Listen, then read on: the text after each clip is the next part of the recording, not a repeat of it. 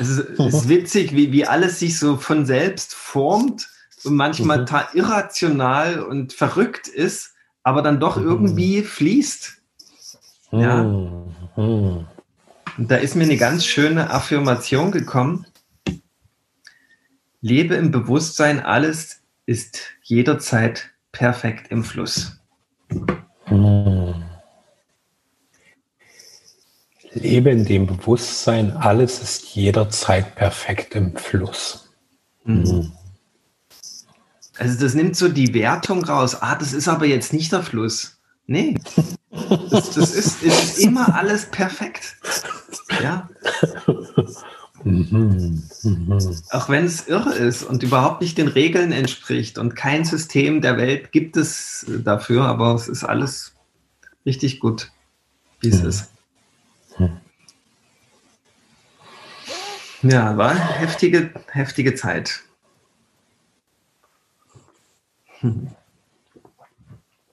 Und du siehst noch mal jünger und frischer aus als beim letzten Mal. Mhm. ja, schön. Ich habe gerade permanente Verjüngungskur. Cool. Mhm. Die aus einem Zuwachs an Lebendigkeit resultiert. Mhm.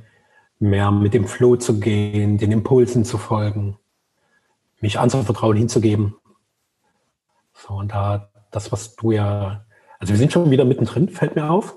So, ich finde es immer wieder faszinierend, wie krass wir so drauf los improvisieren und ähm, mit einem absoluten Minimum an Inszenierung, Dramaturgie, Professionalität einfach volle Kanone reinjumpen. ja. Da kommt mir gerade in den Sinn, wir haben da jetzt, vor kurzem hat mir erst wieder jemand erzählt, dass er das total irritierend fand, wie unser Podcast ist. So schon so, war, ist gar nicht meins, wollte raus und irgendwie hat ihn dann aber genau diese Lebendigkeit, diese Unmittelbarkeit unseres direkten, wir legen einfach los, total reingezogen.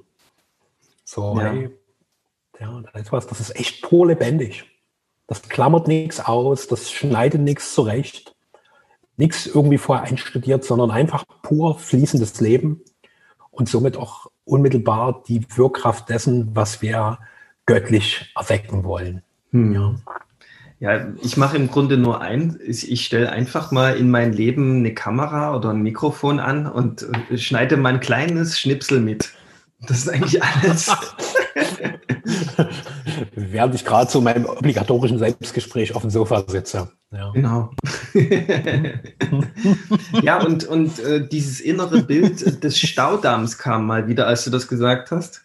Mhm. Und zwar, das ist, ist vielleicht auch wirklich so im Zusammentreffen von uns beiden, dass dann ähm, wie in der Woche, die wir uns nicht sehen, äh, läuft das Wasser in, diesen, in dieser Talsperre langsam bis zum oberen Rand der, der Talsperre und kriegt dann endlich mal, wenn wir auf Los drücken, einen, einen Ausgang. Und das Wasser flutet dann so raus und fließt wieder frei und darf sein. Ja. so unsere ganzen angestauten Einsichten, Erkenntnisse und Erfahrungen, die wir einmal die Woche in das große Tal des Lebens hineinfluten lassen. Ja, mhm. sehr cool. Sehr, sehr cool. Hm. Hm. Hm. Jetzt ist das ganze Wasser raus, ja? Jetzt ist raus. Das war's. Unsere kürzeste Folge. Zwei Minuten, drei Minuten sind wir voll abgegangen selbst begeistert über das, was wir die ganze Zeit fabrizieren. Das war's. Hm. Danke fürs Zuhören. Schön. Mhm. Aber auch das ist ja mh, hm, alles und jederzeit, das ist ja in diesem alles und jederzeit mit drin, dass auch das ähm, perfekt ist, ja. Mhm. Und so ist das Leben ja auch. Äh, es gibt Zeiten der Intensität und dann wieder Zeiten der ruhigen Stille. Ja. Bloß das wäre wahrscheinlich nicht so interessant, wenn man mich dabei beobachtet, wie ich eine Stunde in Stille sitze. für, den, für den, es sei denn, es gibt so ein, ähm, irgendwie ein Messgerät, ein Aufzeichnungsgerät, was sich dann im, in meinem Inneren abspielt. Ja. Wie ich dann einfach, für mich ist das ganz wichtig, einfach mit Augen geschlossen zu sitzen, einfach um mich an das in mir größer und sich immer mehr ausbreitende Licht zu gewöhnen. Und das ist, glaube ich, so ein Training, das würde ich direkt mhm. ähm, mal allen Menschen auf die Fahnen schreiben. Weil wer das nicht macht, der ist vielleicht dann total überfordert, wenn das Licht volle Kanone hm. in uns Menschen einfährt. Ja. Und ja, also ich habe jetzt mal von Babaji gelesen, dass dieses Licht kommen wird, vielleicht demnächst schon. Mhm. Und ja, diesen ganzen chaotischen Treiben hier auf der Welt auch ein Ende setzt. Ich meine, ist wieder so eine Hoffnung verbunden von vielen Menschen, ja, da kommt der Erlöser und so mhm. und der bringt das Licht und so. Aber ich stelle zumindest fest, dass das Licht in mir, ähm, ohne dass ich was dafür tun muss, steigt. Mhm. Und, und meine Aufgabe besteht darin, die durchaus gegebene Intensität zu halten. Ja, das ist mitunter gar nicht so einfach und muss man sich erstmal dran gewöhnen auf die, äh, an diese Frequenz. Aber wenn man dann einfach sich mal damit in Ruhe, in Stille begeben hat, innerlich war damit, dann entdeckt man, wow, toll, was für ein Geschenk. Ja, und ähm, das ist direkt auch so das Anliegen, was ich auch mit dem Webinar habe, was jetzt demnächst startet, dass man sich eben an in diesen Raum, in diesen inneren Raum überhaupt mal vorgetraut, reinwagt und dran gewöhnt an das, was dann dort ist, nämlich jede Menge Intensität und hohe, hohe Schwingung bis hin zu Licht, das man sehen kann. Und das ist dann wie so ein, wenn man das lässt, und wenn das sein darf, ist das wie wirklich auch wie so ein Staudamm, was dann in die Welt fließen darf. Durch uns halt, ja. Was für ein Geschenk. Und wenn man halt die ganze Zeit nur durch den Verstand handelt, da fließt noch nicht so viel Licht, ja. Da ist, da kann die Liebe nicht so richtig wirken. Es sei denn, man, man wagt mal diesen Shift vom Kopf in das Herz. Ja. Und das ist mir ein großes Anliegen. Daran habe ich große Freude, da auch selbst zu experimentieren. Und da, ja, ich denke, auch so kriegt man die Lösungen für die Probleme der, der, der Jetztzeit und vor allen Dingen der Zukunft. Und ja, das Training besteht darin, sich daran zu gewöhnen. Ja, da mal sich langsam reinzutasten dass es da diesen Raum, diesen innen drinnen Raum überhaupt gibt und wie der beschaffen ist und was der für Gesetzmäßigkeiten dort vorhanden sind, das finde ich total spannend herauszufinden.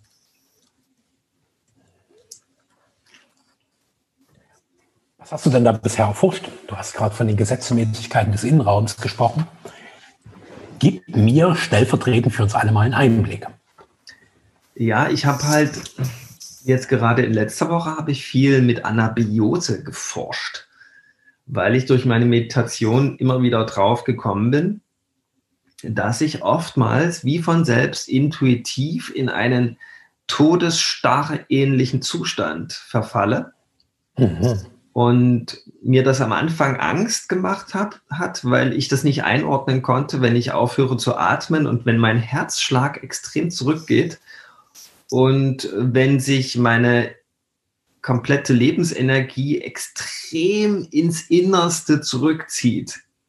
Mhm. Da war ich am Anfang vollkommen irritiert und bis ich aber ein was festgestellt habe, wenn die Meditation dann, wenn ich, wenn ich es, sag mal so, wenn ich es geschafft habe, mich nicht in diesen Prozess einzumischen und das auslaufen habe lassen, dann bin ich extrem erfrischt aus der Meditation herausgekommen, nahezu wie neu geboren. Ja, so ganz frisch, so vollkommen vital Und mhm.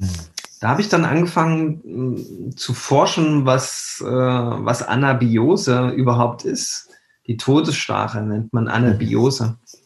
Und ähm, da habe ich im Netz einen Artikel gefunden, den fand ich extrem hilfreich. Das, da da habe ich einfach Halt dran gefunden, was sich da bei, bei meinem Erlebnis so abgespielt hat.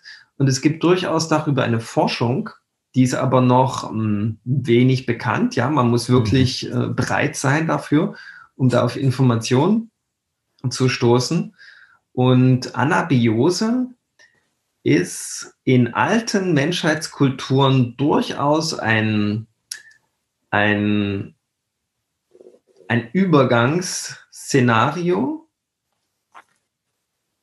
der oft damit ausgegangen ist, dass Menschen gestorben sind.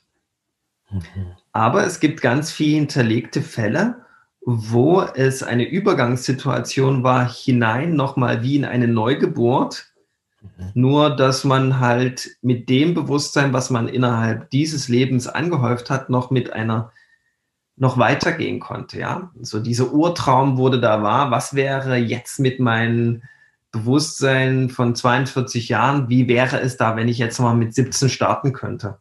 Ja. Und früher gab es ja auch ganz, ganz viele alte Menschen, die, die, wo man nicht sagen konnte, wie viele hunderte von Jahren die schon auf dem Buckel hatten.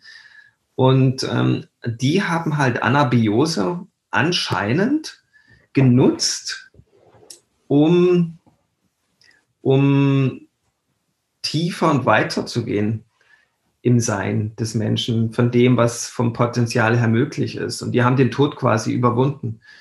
Und bis es dann dazu gekommen ist, dass der Tod eine anerkannte kollektive Glaubenssatz geworden ist und dass dann alle halt sterben. Ja. Mhm. Und in diesem Bericht, den ich gelesen habe, da standen so ganz erstaunliche Dinge noch. Zum Beispiel gibt es ja diese Zombie-Geschichten. Ja, so mhm. die Berichte von Halbtoten. Ja, mhm. und früher waren die Friedhöfe anders. Da wurde erstmal gewartet. Da gab es Räume, die waren ganz warm und da wurde sich um den, der da im Todesstadel lag, gekümmert. Der wurde gewaschen, der wurde massiert und mhm. der wurde behütet und begleitet. Ja. Und man sagt, dass ganz viele Menschen dann aufgestanden sind wieder.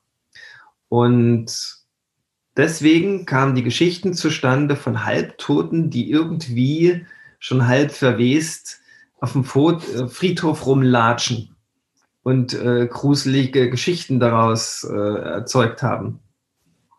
Und es gibt auch Geschichten von Menschen oder von, von Särgen, die exhumiert wurden, also die aus dem Boden wieder ausgegraben wurden und wo dann die Menschen auf einmal andersrum drin lagen oder eingekauert oder äh, Fingernägel haben so Kratzspuren erzeugt. Ja, also man könnte mal davon ausgehen, was ist, wenn wir dem äh, scheinbar toten Menschen die Möglichkeit geben, äh, wieder zu erwecken, wie zum Beispiel okay. Äh, Jesus Christus. so ein klassisches Beispiel. Da kam Maria und hat in der Höhle sich um ihn gekümmert, bis er dann wieder gekommen ist. Mhm. Und wahrscheinlich war das früher mal ein ganz gängiges äh, Phänomen. Die mhm. Neuzeit ist da ja ganz geschickt. Da gibt es ja Gesetze und Bestimmungen, sodass das unterbunden wird. Also die Menschen werden ja sofort von zu Hause abgeholt. Wenn man das nicht macht, ist das eine Straftat in Deutschland. Und wenn der Arzt festgestellt hat, die lebensnotwendigsten Funktionen sind außer Kraft, dann, ähm, dann war es das. Das muss man dann so hinnehmen. Dann geht es ab in die Kühlkammer und dort kühlt man so weit runter, dass dieser heilende, dieser tiefen heilende Prozess gar nicht mehr stattfinden kann. Ja, der wird zumindest extrem nochmal gestört und unterbrochen. Und dann geht es auch ab in, in, die, in die Kammer, wo der Mensch äh, verbrannt wird oder in mhm. den Sarg und dort werden auch nochmal sicherheitshalber Nägel reingemacht, ja, was ja eigentlich gar keinen richtigen Sinn macht, aber ist dann halt so. Also da ist diese Idee von Anabiose, die darf nicht mehr gelebt werden. Also das ist äh, strengstens untersagt. Ja. Und denke ich mir, wenn, wenn man das einfach mal philosophisch durch, durch, äh, durchdrungen hat, was dann für Konsequenzen entstehen, wenn hier niemand mehr stirbt, physisch. Mhm. Ja, also, dass die Seele nicht stirbt, das wussten wir schon lange. Mhm. Das, das, beweisen ja auch äh, Reinkarnationstherapien, die, die nicht bloß in die Vergangenheit gucken können, sogar in die Zukunft. Ja? Mhm. Und dass der menschliche Körper aber gar nicht sterben müsste, mhm. zumindest ähm, könnte man einräumen, es, es kommen wenigstens drei, vier, fünf, sechs, sieben, acht Anabiose-Phasen. Ja, dann würde das alles hier auf der Erde grundlegend auf den Kopf stellen. Ja, und das finde ich so eine gewaltige Idee. Ich weiß nicht, ob es stimmt. Ja, ich weiß nicht, ob es so ist, aber ich mache halt in der in, in Meditation intuitiv Erfahrungen in diese Richtung. Sonst wäre ich ja auch nie drauf gekommen, da Wissen zu mir kommen zu lassen. Ja, und ähm, ja, das finde ich ganz spannend, das zu erforschen. So vielleicht mal ein kleiner Einblick in, in das, was, was mich so mhm. äh, zwischen Tür und Angel bewegt. da ist einfach mal dazwischen eine kleine Todesstarre. Schön. hm. Ja. Hm. Also was bei mir eine deutliche Resonanz hatte, war so, so dieser Aspekt der Wiedergeburt. So, wo, wo du ja in den körperlichen Zustand reingehst, der schon sehr elementar und auch mit einer gewissen Qualität von Endgültigkeit verbunden ist. Und, und dort die, diese Erfahrung, das ist ja eins so dieser ab, eigentlich der größte Absolutismus des Lebens. Du stirbst. So, die absolute Wahrheit. Und äh, selbst hinter die kann jetzt ein Fragezeichen gesetzt werden, zu sagen, okay, es gibt körperliche Zustände, die dem sehr nahe kommen, die es aber nicht gleichzeitig bedeuten müssen. Mhm. Und auch was anderes wahrscheinlich noch als Nahtoderfahrung, wo ja das Bewusstsein sehr präsent zu sein scheint und so diese körperliche Erfahrung gar nicht so deutlich ist, sondern eher mehr so diese mental-seelische. Mhm. Und was mich da jetzt interessiert, ob du ein bisschen tieferen Einblick geben kannst, wie so deine konkrete Körpererfahrung währenddessen und im Anschluss hast du ja schon gesagt, dass du dich sehr erfrischt fühlst und ob du auch ein bisschen weiterführende Erfahrungen gemacht hast, wie das vielleicht auch über diesen unmittelbaren Regenerationseffekt hinaus in deinem Leben gerade wirkt. Ja, erstmal, bevor ich auf die Fragen eingehe, ist mir noch was anderes Wichtiges eingefallen. Mhm. Das nennt man Kryptobiose und das findet man im mhm. Tierreich. Ich habe zum Beispiel jetzt im Garten umgegraben und da war unter einem riesen Erdhaufen eine Blindschleiche mitten im Geröll. Und ich habe mich mhm. gefragt, wie kommt die da hin? Und da bin ich eben ins Forschen gegangen, habe Fragen gestellt und das nennt man äh, Kryptobiose, was Tiere machen die mhm. fallen in einen ähnlichen Zustand im Winter. Mhm. Ja, das, diese Fähigkeit haben die. Und die fahren so weit runter, dass die Energie bloß noch für Lebenserhaltung, für mhm. minimale Lebenserhaltung so hm, vorgesehen ist und die quasi keine Energie mehr verbrauchen und das nennt man dann Winterschlaf. Mhm. Mit anderen Worten. Und wir Menschen, wir haben tatsächlich in der Zeit, wo wir Winterschlaf halten müssten, den maximalsten Stress im Jahr. Ja, so mhm. vor Weihnachten. Da würde ja das eigentlich losgehen, wo man, früher gab es ja die Rauhnächte, die, mhm. die können wir ja auch mal erforschen im Podcast. Und ähm, da vielleicht nur mal einen kleinen Ausblick. Früher war das so, da hat man Vorräte im Sommer angelegt und dann hat man sich eigentlich in Muße zu Hause beschäftigt und hat viel geschlafen und so weiter. Ja, das ist ja heute vollkommen auf den Kopf gestellt. Heute muss man da die maximale Performance abrufen vor Weihnachten. Ja. Und das geht ja gar nicht da sind ja Krankheiten vorprogrammiert. Der Körper, der menschliche Körper durch das äh, weniger werdende Sonnenlicht ist äh, automatisch schon so, dass er die Heilkräfte nach unten fährt. Das, das merkt man an Infektionskrankheiten oder mit einer offenen Wunde oder so, äh, dass das alles nicht mehr so schnell heilt, ja, in dieser Zeit. Und das ist auch gar nicht so vorgesehen von der Natur, ja. Also in der Natur ist es gar nicht so vorgesehen, dass wir jetzt großes Risiko eingehen in der Zeit, wo sowas passieren könnte. Mhm. Und ähm, Erkältungen und so, die schleppen sich dann halt ewig mit und ganz böse Zungen behaupten wohl, das ist alles von oben gesteuert und das will man so, dass wir permanent krank sind und so im Winter. Also wir dann schön und brav unsere Antibiotika nehmen und so weiter, ja. Und da ist es ja auch so Bio, ja, Bio hat irgendwas mit Leben zu tun, ja. Mhm. Und ja, ich weiß gerade nicht, was Anabiose heißt. Ähm, muss mal, muss mal, muss mal irgendwie rausfinden. Ja, und deine Fragen, die habe ich ja im Grunde schon versucht zu beantworten.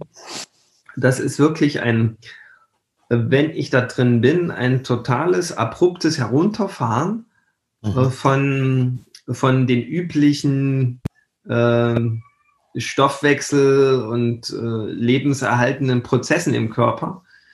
Ähm, eben das, die Atmung, die, die, die hält wie an. Das ist immer so ein ganz mhm. tiefes Einatmen. Und dann atme ich ganz tief aus. Und dann bleibe ich da wirklich viele, viele Minuten. Ja. Und der Herzschlag wird geringer. Wenn ich jetzt mit dem Willen den, äh, den Atem anhalten würde, dann würde mein Herzschlag äh, doller werden. Ja, weil, mhm. weil es ja mit dem Willen erzwungen ist. Du kannst nicht, glaube ich, mit dem Willen Anabiose erzwingen. Ja, das ist ganz mhm. schwierig. Ja, wenn, wenn, wenn das jetzt der Zuhörer oder Zuschauer hört und denkt, oh, das probiere ich auch mal, ich, ich atme einfach mal tief aus und dann gucke ich mal, was passiert. Das wird da vielleicht nicht so funktionieren. Aber tatsächlich mache ich damit eine Erfahrung, dass Anabiose im menschlichen Sein wie eingebaut ist. Ja, weil ich es so erlebe. Also es gibt es. nun ist die Frage, wie weit ist es mir gestattet, damit zu experimentieren? Ja, wie gesagt, es wird nicht funktionieren, indem ich es erzwinge. Kann es im mhm. Grunde nur genießen, wenn es denn von sich selbst aus passiert. Dann ist es organisch dran als, als meine Michael Born Inkarnationserfahrung. Ja. Das, ähm, und, ähm, für mich ist es eher so zu gucken, okay, wie weit gelingt es mir, wenn ich, wenn es denn passiert, dass ich diesen Prozess nicht wirklich störe, ja, dass ich da nichts mhm. im Weg stelle und dass ich vor allen Dingen meinen Verstand nicht doll einmischt. Ja, wenn du einen Verkehrsunfall hast oder irgendwas passiert, dann ist dein Bewusstsein ja abgeschalten. Dann kann es passieren, du, du gehst wirklich in, in, ins nächste Leben oder in die andere Welt oder was weiß ich. Oder du fällst erstmal in so einen Anabiose-Zustand. Mhm. Ja, das, das, das weiß ich dann nicht, ob dann Bewusstsein dabei ist, erstmal. Da war ich noch nicht, ja. Das, deswegen kann ich nicht darüber sprechen. Weiß aber, wenn es mir in der Meditation passiert, dass es sich unglaublich friedvoll anfühlt, was mhm. dann passiert. Ja? Mhm. Wenn ich nichts in den Weg stelle, wenn ich mich nicht einmische, kommt unglaublich mhm. tiefer Frieden in mich. Mhm. Und, und eine Gewissheit, dass alles unglaublich gut ist. Ja? Dass, dass auch unglaublich hohe, tiefe weite Mächte am Werk sind, von denen wir noch gar nicht so Ahnung haben in unserer unglaublichen zwanghaften Sachzwang-Gesellschaft. Ja, die, die das ja wie von sich aus verhindert, dass man sich mit solchen Dingen beschäftigt und diese Dinge auch erforscht. Hm. Ja, und wenn ich dann, wie gesagt, wenn das durchgelaufen ist, dieser Prozess zu Ende ist, wo ich immer nicht so sagen kann, wie lange das dauert, es können, weiß ich nicht, wenn man die Luft anhält, dann fängt man an eins, zwei, drei. Das ist dann nicht, ja. Du kannst, du, du kommst in so einen kontrollfreien Raum, wo du mhm. auch eintauchst in so eine Zeitlosigkeit und verbunden mhm. bist mit, mit so, mit so diesem Ursein, das ewig ist und unbegrenzt und ja, so die, diese Zeitlosigkeit ist, herrscht da. Und ähm, wo es sowas wie warten gibt es da einfach nicht, ja. Man könnte höchstens sagen, genießen. ja. Wenn man dann so weit ist, dass man dann sich souverän dran gewöhnt hat, ja, an dieses, an dieses Licht, was dann auch kommt. Hm. Ja, dann kommt man eben mit so ganz ewigen mh, hm, Attributen wieder in Kontakt. Mhm. Und wo dann auch die Verbindung klarer wird. Ja, man macht große Erkenntnisse, ja. Und danach ist es wirklich wie so, wow, da gibt es keine Hindernisse mehr im Körper. Gibt es keine Widerstände, keine Blockaden.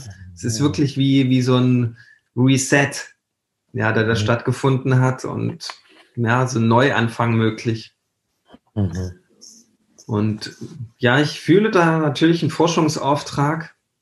Äh, und ich habe aber wirklich große Demut davor, vor, vor dem, was ich da forsche. Mhm. Und möchte da nicht mit Willenskraft rangehen. Ich lasse das einfach die Seele machen mhm. und versuche eben dem Frieden damit zu sein und versuche, auch wenn der größte, der größte Gedanke, der mächtigste Gedanke, der dann ab und zu auftaucht, ist, was ist, wenn ich abdrifte und mhm. draufgehe dabei? Darf ich das? Ja, darf ich meine Kinder und alles hier alleine lassen? Und mhm. diese, diese Ängste, ja, die sind dann so krass und das sind so die existenziellsten Ängste, denen ich so im Laufe meines Lebens so begegnet bin. Also, wenn man mal krank ist und man spürt, oh, man weiß nie, ob man da jetzt wieder rauskommt, das hatte ich auch schon. Mhm. Da, da gehen diese Anabiose-Erfahrungen noch mal ein Stück weiter. Mhm. Ja, weil gibt so, so ein Film von Kurosawa. Den habe ich mal gesehen vor vielen Jahren und da war ich total bekifft. und dieser Film, der ist so krass. Das ist wirklich ein ganz großer Künstler, Kurosawa. Und der Film heißt Dreams, ich weiß nicht, ob ich es gerade gesagt habe. Und da ist eine Szene, da gibt es eine Szene, da ist ein, ein Mensch im Himalaya, am Everest oder so, wurscht. Jedenfalls kommt er in einen Schneesturm und, und er kann nicht mehr. Er kriegt keine Luft, ist zu kalt und er sinkt immer tiefer, er kann nicht mehr weitergehen. Und, und am Anfang merkt er noch, es ist saukalt, es ist CO2-Gehalt in der Lunge ist so groß und irgendwann kippt das. Und er sinkt in diesen Schnee ein und auf einmal ist alles süß. Auf einmal schmeckt alles ganz, ja, süß und die Luft fängt an zu duften und der Tod kommt. Der Tod sagt, alles ist gut, geh einfach in den nächsten Zustand über. Es ist alles perfekt, ja. Es gibt keine Angst zu haben. Und er guckt schon so ganz selig und im Frieden, ja. Und es ist kurz davor, abzudriften. Ja, und es kommt auch so ganz beschwingte Musik dazu.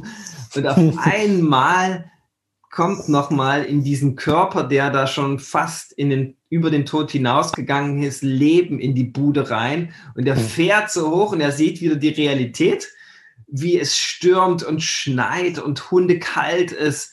Und er sieht auf einmal in der, in der anderen Realität ähm, einen Mitstreiter, der sich da auch in diesen Höhenlagen probiert hat, den Gipfel zu erreichen. Und äh, sie treffen sich mit ihren Blicken und sie gehen noch mal ein Stück weiter und schaffen dann doch wieder den Abstieg und ähm, haben die, diese Todeserfahrung gemacht. Und auf einmal konnte ich diese, diese Szene, die ich damals vor vielen Jahren gesehen habe und die mich so nachhaltig äh, geprägt hat, ähm, ganz anders einordnen, weil wenn ich jetzt in der Meditation sitze, da komme ich in ähnlich süße und duftende Zustände hinein. Ja. Und ähm, da kommt wie auch der Tod und sagt, ach komm, lass das Leben hinter dir und geh weiter, was soll's, mhm. ja. Und ähm, ja, das, äh, ich kenne ein paar Freunde, die Heiler sind, die mir das ähnlich schon berichtet haben, mhm. wo sie da auch hier dabei sind, hey, was soll ich eigentlich in der Welt? Die andere Welt ist doch viel schöner und so weiter. Das konnte ich bisher noch nicht so einordnen, wenn, ich, wenn, wenn mir das so berichtet wurde. Aber mittlerweile kann ich das einordnen. Und bei mir ist aber ganz klar, hey, ich bin jetzt hier in der Inkarnation und da habe ich noch einiges zu tun und, hm. und äh, das Ende ist noch nicht so schnell abzusehen. Ja. Hm.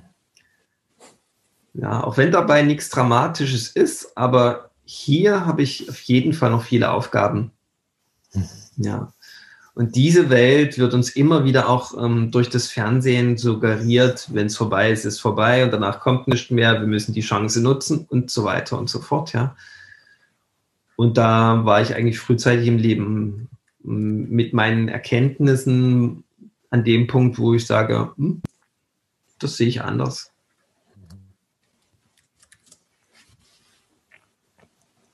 Hm.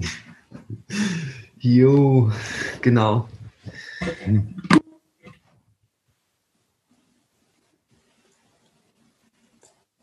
Das, was du beschreibst, kenne ich nun zu Ansätzen. Ich habe diese Erfahrung also wirklich ansatzweise gemacht im Rahmen meiner Ausbildung. Da habe ich eine alte tibetische Technik kennengelernt, die nennt sich Tumo. Und da geht es so darum, dass du den Körper in eine große Adaptionsfähigkeit bringst, vor allen Dingen im Umgang mit Kälte. Und dabei spielt ein Atemtraining eine große Rolle.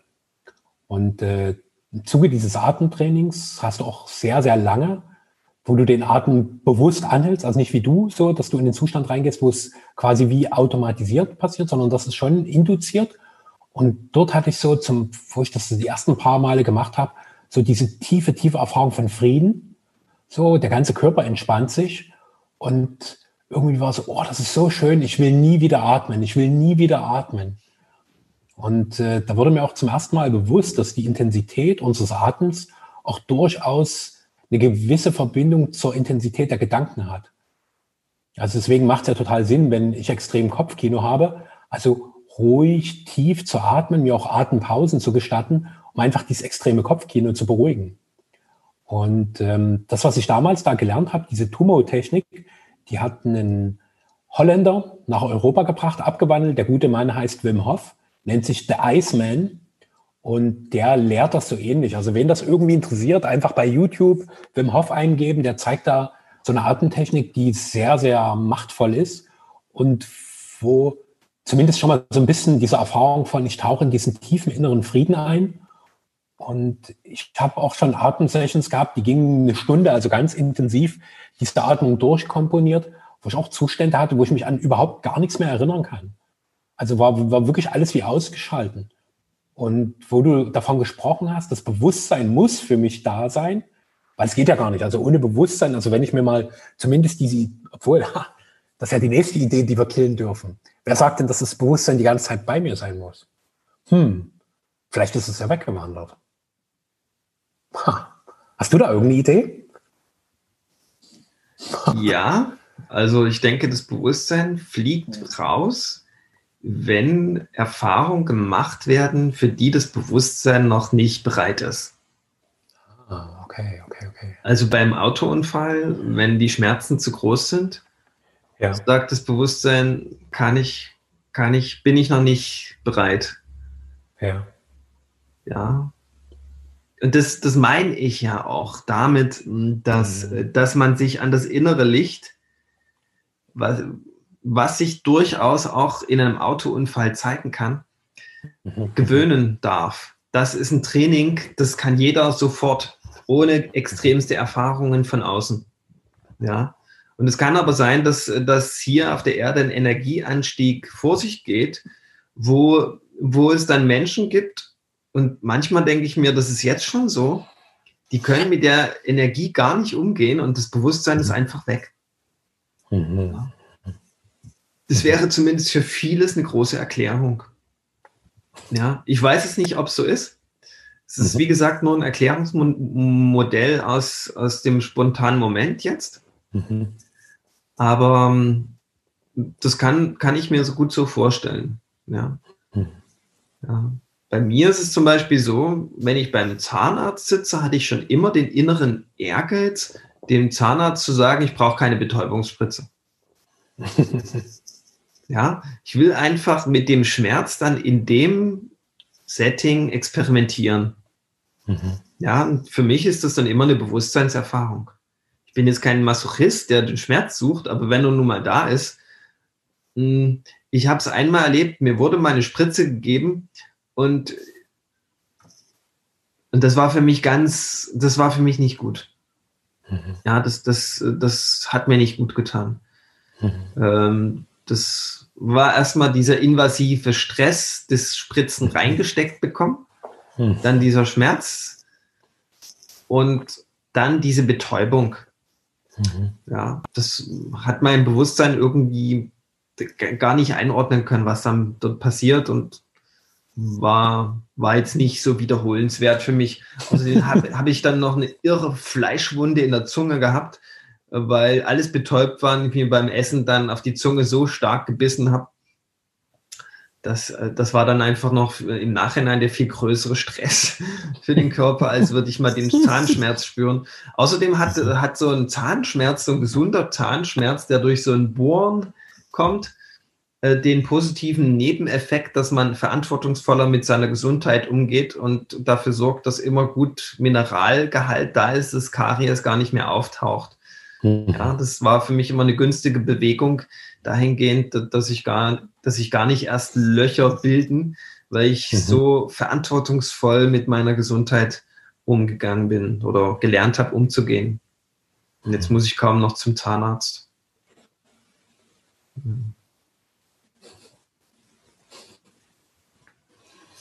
Hm.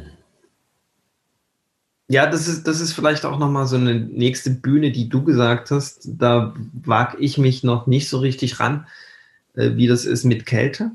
Ja, das mhm. ist ja so das Spezialgebiet von Wim Hof.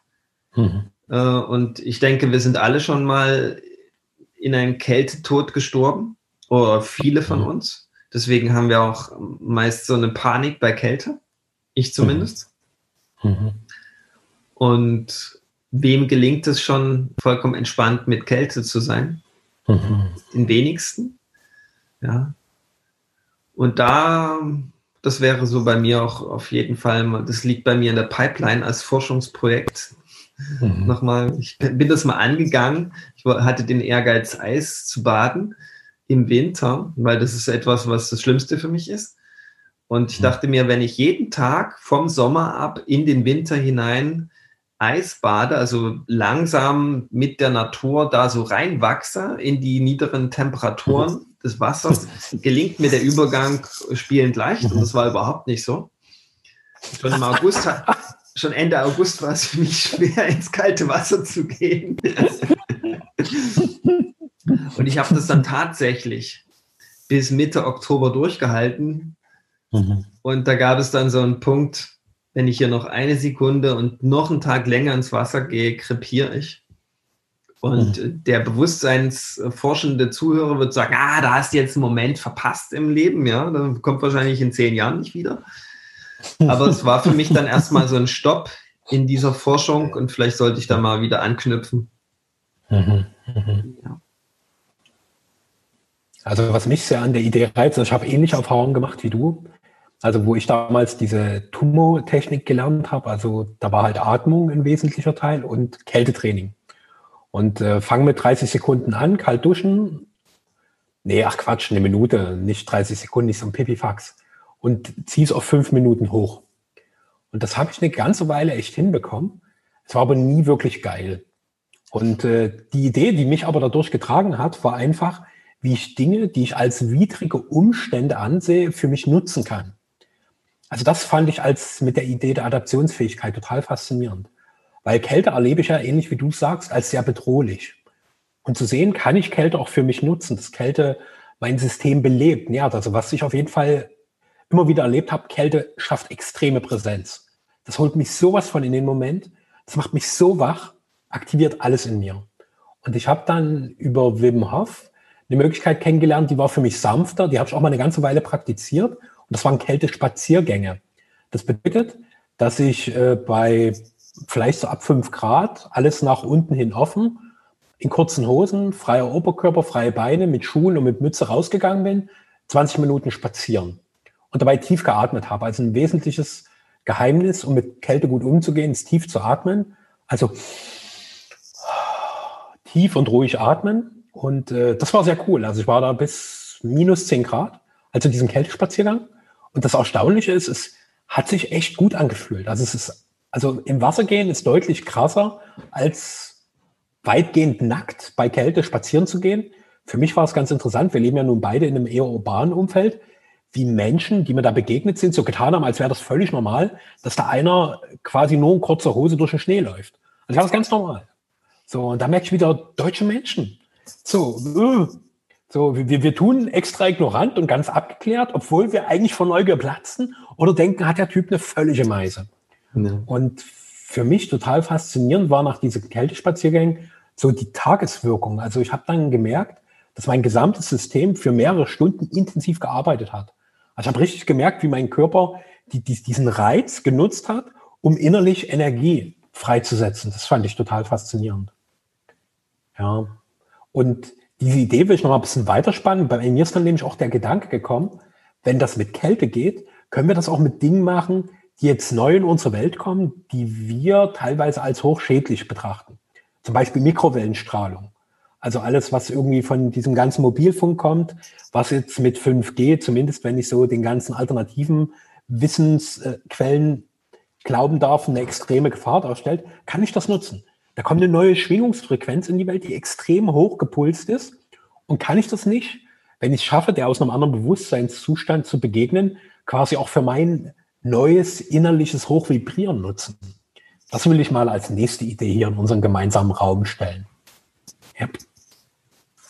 Ja, also da, da bin ich ganz bei dir. Wenn du wirklich im widerstandsfreien Sein angekommen bist, im Frieden mhm. mit allem, was ist, dann kann dir 5G nichts anhaben. Mhm.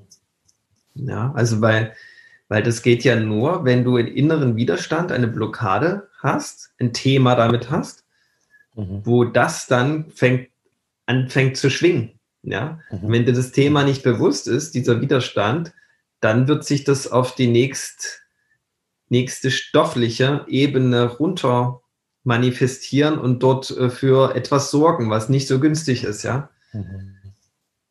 Und ich habe unlängst habe ich einen Radiologen, einen totalen Meister seines Faches kennengelernt. Mhm.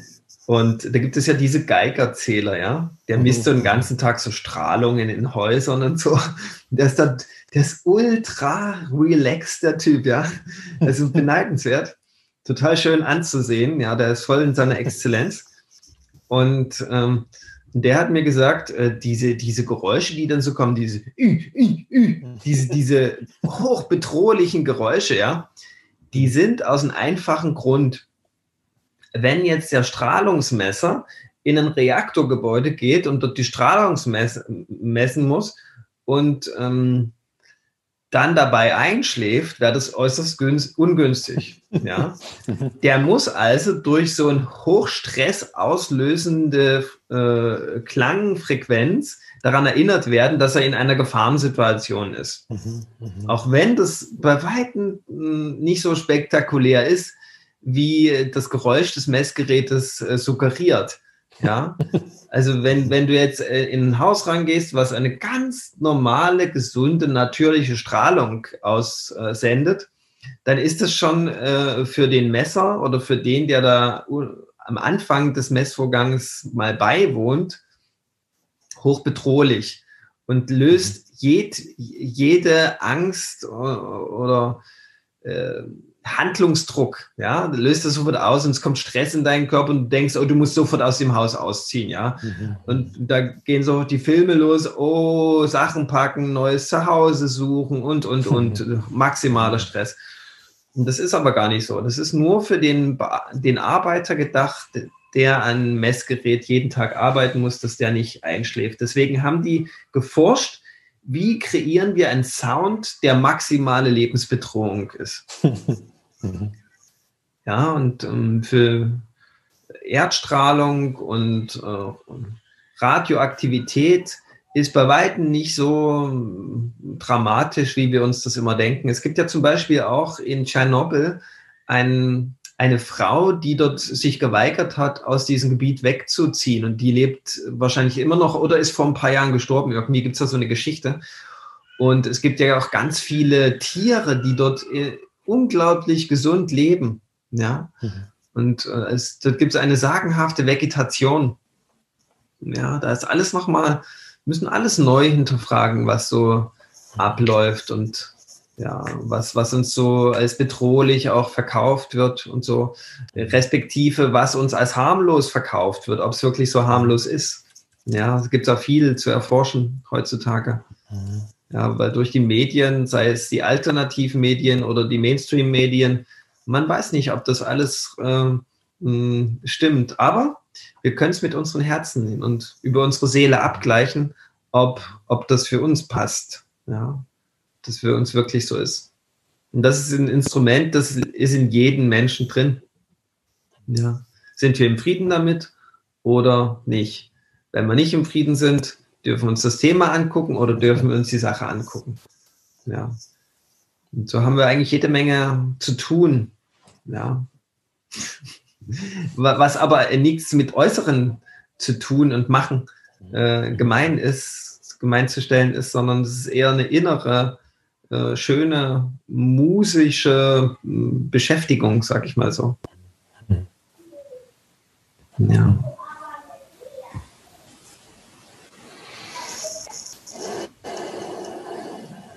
Kommt, äh, kommt dir noch was? Sonst würde ich auch an auch das Ende mal abrupt diesmal abbrechen. Weil ich, das äh, Ende abrupt abbrechen, das ist cool. Abrupt abgebrochenes Ende. Ja, ich merkte wieder, dass äh, bei mir ist ja immer so der Indikator, so der Punkt der inneren Stille. Ja. Wenn es innerlich still wird, wenn jetzt keine Dinge hochfloppen, die irgendwie noch gesagt werden wollen, dann ist eigentlich der Punkt, wo wir aussteigen dürfen. Und äh, somit nehme ich dein Aufstiegsangebot gern an. Ja. Mir ist bewusst, wir haben jetzt ganz viele Fässer noch gegen Ende aufgemacht die es wert werden, noch tiefer zu ergründen.